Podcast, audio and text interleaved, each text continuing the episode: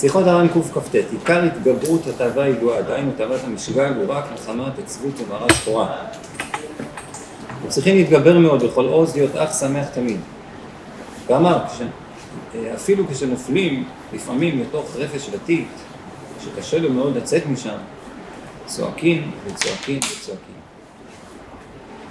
והגבה אדם קצת ולא אמר יותר, ואמר שלעניין המחשבות והבלבולים שמבלבלים לאדם בעניין זה, שדיה לצרה משעתה.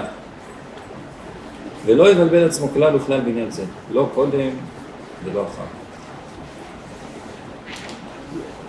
רבי נחמן אומר במקום אחר, בשיחות הר"ן, שעיקר הניסיון שבן אדם בא לעולם זה בשביל התאווה הזאת. התאווה הידועה, תאוות המשכן, תאווה כללית.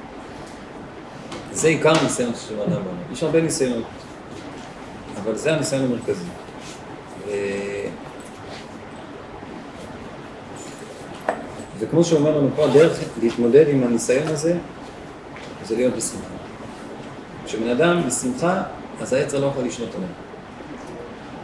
כתוב, כי בשמחה תצאו. כשבן אדם בשמחה, שמחה זה עולם אחר. בן אדם בשמחה זה משוחרר, ויכול לנהל את המוח שלו כרצונו. של בתורה י"א. בשמחה תצאו, בשמחה בן אדם שמח משוחרר. בן אדם עצוב הוא כבול. בן אדם כבול, אז הוא מתנהג על פי דפוסי התנהגות שהוא לא רוצה בהם בכלל. גם כרוכות. והיות והתאווה הזאת היא התאווה הכי חזקה שיש, אז באופן טבעי בן אדם נמשך לשם. כשבן אדם שמח, אז הוא בקלות יכול אה, להשתחרר ולהוביל את עצמו למקום שהוא רוצה להיות שם באמת. והרמב"ם אומר, שהרמב"ם אומר שעיקר התאווה הזאת היא שולטת אה, במי שליבו פנוי מחוכמה. כשבן אדם ליבו פנוי מחוכמה, אז התאווה משתלטת עליו. כשבן אדם עסוק בחוכמה, אז הוא שמור ומוגן. למה?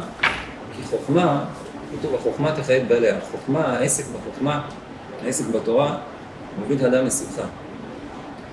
כי בן אדם שלא עוסק, שלא עמל בתורה, אז זה בשמחת חיים. שמחת חיים זה תוצאה של עמל התורה. בן אדם שעמל ומתייגע על לימוד התורה ועל קיום התורה, זה מביא לשמחת חיים. ו... ו... כי יש, כן, יש, יש, שתי, יש שתי מדרגות בלימוד, יש לימוד של עונג ויש לימוד של שמחה. מה ההבדל בין עונג לשמחה? עונג, עונג הוא בא ממנוחה. כשבן אדם במנוחה, מנוחה מביאה לעונג. שמחה זה הפוך, שמחה באה דווקא מעמל. כשבן אדם עמל ומתייגע, זה מביא אותו לשמחה. ו... ולכן גם בלימוד התורה יש את שתי הבחינות האלה. ויש כל אחד, כל אחד לפי טבעו, לפי טבע נשמתו, לפי, לפי המציאות שהוא רגיל אליה. יש אחד שמחובר יותר לעונג שבתורה, ויש אחד שמחובר יותר לעמל שבתורה. ועד כמה שבן אדם מצליח להיות מחובר לתורה בשני המישורים האלה, אז ככה גם התורה יותר מחיה אותו ונותנת לו שמחת חיים, והוא אוהב את הלימוד, ומצליח להתחבר ללימוד ולהשיג את המטרה של הלימוד, שזה להיות דבוק בהשם יתברך. כי כשבן אדם דבק רק בצד הזה של העונג, ולומד רק, רק דברים שהוא מתחבר אליהם, ורק דברים שהוא אוהב ללמוד, ורק במצבים שהוא אוהב ללמוד, כשהוא במצב רוח טוב וכשיש לו חשק ללמוד, זה, זה, הלימוד נותן לו מנוחה, נותן לו עונג, אבל שמחת חיים זה, זה חסר, שמחת חיים לא תהיה לו. ולהפך, כשבן אדם רק לומד בעמל, ועמל ללמוד, ולומד דברים שרק על פי מה שצריך ומה שכתוב ומה ש... על פי סדר שהוא קבע לעצמו ועל פי זה, וזה עיקר הלימוד שלו בעמל וביגיעה ובקיבוץ המוח ובהתאמצות, שמחה תהיה לו, אבל רוגע לא יהיה לו, שלווה מנוחה לא יהיה לו. הוא יהיה, הוא יהיה בלחץ, יהיה שמח, לחוץ בשמחה, שמח אבל גם לחוץ. וכדי שבן אדם יהיה גם רגוע ושלב וגם שמח, אז הוא חייב לשלב בלימוד את שתי, את שני העניינים האלה, גם ללמוד דברים שהוא אוהב, בנחת, בזמן שהוא אוהב, באופן שהוא אוהב, עם אנשים שהוא אוהב, שיעורים שהוא אוהב, כל אחד והדברים שמתחבר אליהם, וגם להקדיש זמן ללמוד דברים באופן של עמל, של יגיעה, של קיבוץ המוח, של התאמצות, של יגיעה, בלי חשק, כך יהיה לו גם עונג וגם שמחה. ואז ממילא התאווה לא תוכל לשלוט עליו. כי כשחסר את אחד, את אחד מהבחינות האלה, התאווה הזאת מביאה לבן אדם גם עונג וגם שמחה. הכל מהספרה אחת, לא מהקדושה. כשבן אדם מאוזן ויש לו גם שמחה וגם עונג מהתורה, אז ממילא הוא לא צריך, הוא לא צריך את התאווה הזאת, הוא לא צריך את ה... התאווה הזאת היא, מיותרת בשבילו, אין לו שום עניין בה והוא מצליח להתגבר. ועכשיו במיוחד אנחנו נמצאים בראש חודש אדר, כשנכנס אדר, מביא בשמחה. אין זמן מתאים יותר להתחזק בנקודה הזאת של, ה... של השמחה ושל ה... לימוד תורה מתוך שמחה. אבל צריך לזכור את הנקודה הזאת, שבלי עמל אפשר להגיע לשמחה. אין דבר כזה שמחה בלי עמל. שמחה זה תוצאה של עמל. עד כמה שבן אדם עמל, ככה גם יהיה לו שמחה.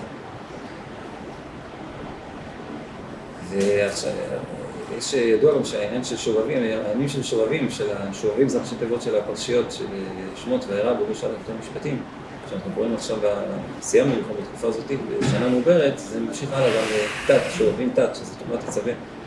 הימים האלה זה ימים שמסוגלים לתקן את, ה... את העניין הזה של פגם היסוד, פגם הברית, לעבוד, לעבוד ולתקן את העניין הזה של, של הברית. ו...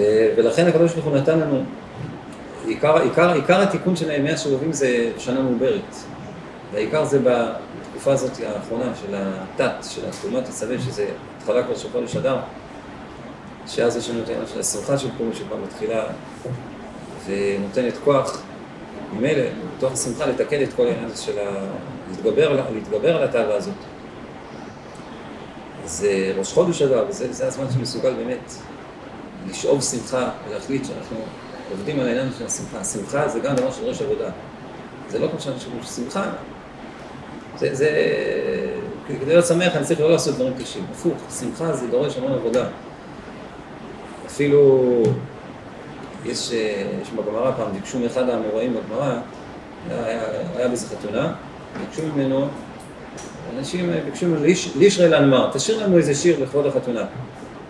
הוא התחיל לרקוד ולרקוד ושר מה המילים של השיר שהוא שר? ויילה דמיתנן, ויילה דמיתנן, אוי לנו שנמות, אוי לנו שנמות. התחיל לרקוד ולרקוד, אוי לנו שנמות. אז, אז שואלים, מה? ביקשו ממך לשמח את החתן והכלה, מה אתה מתחיל לרקוד, אוי לנו שנמות? אומר רבי אברהם חזן, ועל הביאור הליקוטים, התלמיד של התלמיד של רבי נתן, הבן של התלמיד של רבי נתן, הוא אומר ש... הוא מוכיח לזה שגם על ידי יראת העונש, יראת העונש היא לא סודרת את הסיפור. להפך, יראת העונש, דווקא מתוך יראת העונש, אפשר לבוא לשמחת עסק. איך? הוא אומר, אם בן אדם ידע את העונש הגדול שנותנים בשמיים על זה שבן אדם לא בשמחה, אז הוא יכריח את עצמו לכל הכוח להיות בשמחה.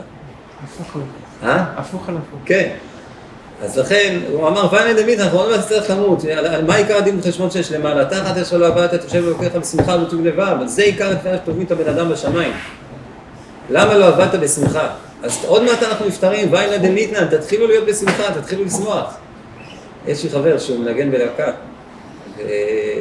והוא אמר לי, שיתף אותי, יום אחד אומר לי, תשמע, רוצים לפטר אותי מהלהקה, כי אומרים שאני לא מספיק שמח. אני, הוא מנגן באורגן, והוא כנראה רוצים שהוא יהיה יותר בהתלהבות, הוא לא, הוא לא זה.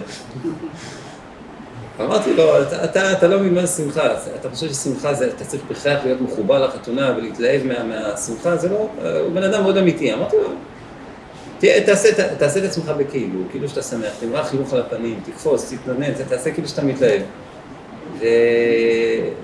ובסוף אתה גם תתחבר לזה. אתה תיכנס לעניין, מתן בשמחה, וזה כבר לא יהיה לך באופן מאולץ. אז ככה זה, כדי, כדי להגיע לשמחה בן אדם חייב לעמול. אי אפשר, שמחה זה לא, זה לא יבוא באופן טבעי, אתה חייב לעמול על משהו, להכניס את עצמך בכוח לאיזה עניין, לעמול ולהתייגע. בסוף זה יבוא לבד, אחרי המעשים, שולחים הלבבות. לכן גם רבי נחמן מדבר על זה, שבן אדם צריך לרקוד כל יום. לרקוד, כל יום לרקוד, לעשות ריקוד, אפילו קצר, כל יום, צריך לרקוד. סתם בן אדם לרקוד כמו איזה, רובוט, מה, זה, יעזור לו? לא, כשבן אדם עושה פעולות של שמחה, הוא עושה את עצמו כאילו הוא שמח, עושה מעשים של שמחה, זה מכניס אותו למצב רוח הזה, גם אם לא מיד, בהמשך, זה ייכנס לזה. וזה מוכרח מבחינה מחקרית. עשה פעם, יש מחקר רגוע שעשו פעם, מזמן עשו פעם, עשו על אה, כלבים. היו נותנים להם אוכל, תוך כדי זה הם מצלצלים בפעמון. יחד עם הארוחה, אה? פבלוב, לא? פבלוב. כן, לא, לא, כן. משהו מזמן, משהו עתיק. מהמאה ה-19. כן, כן. תוך כדי שהיו מאכילים את הכלבים, הם מצלצלים בפעמון. וככה עד שהכלבים התרגלו. אחרי זה, יום אחד נתנו להם, אה, צלצלו בפעמון בלי לתת להם אוכל.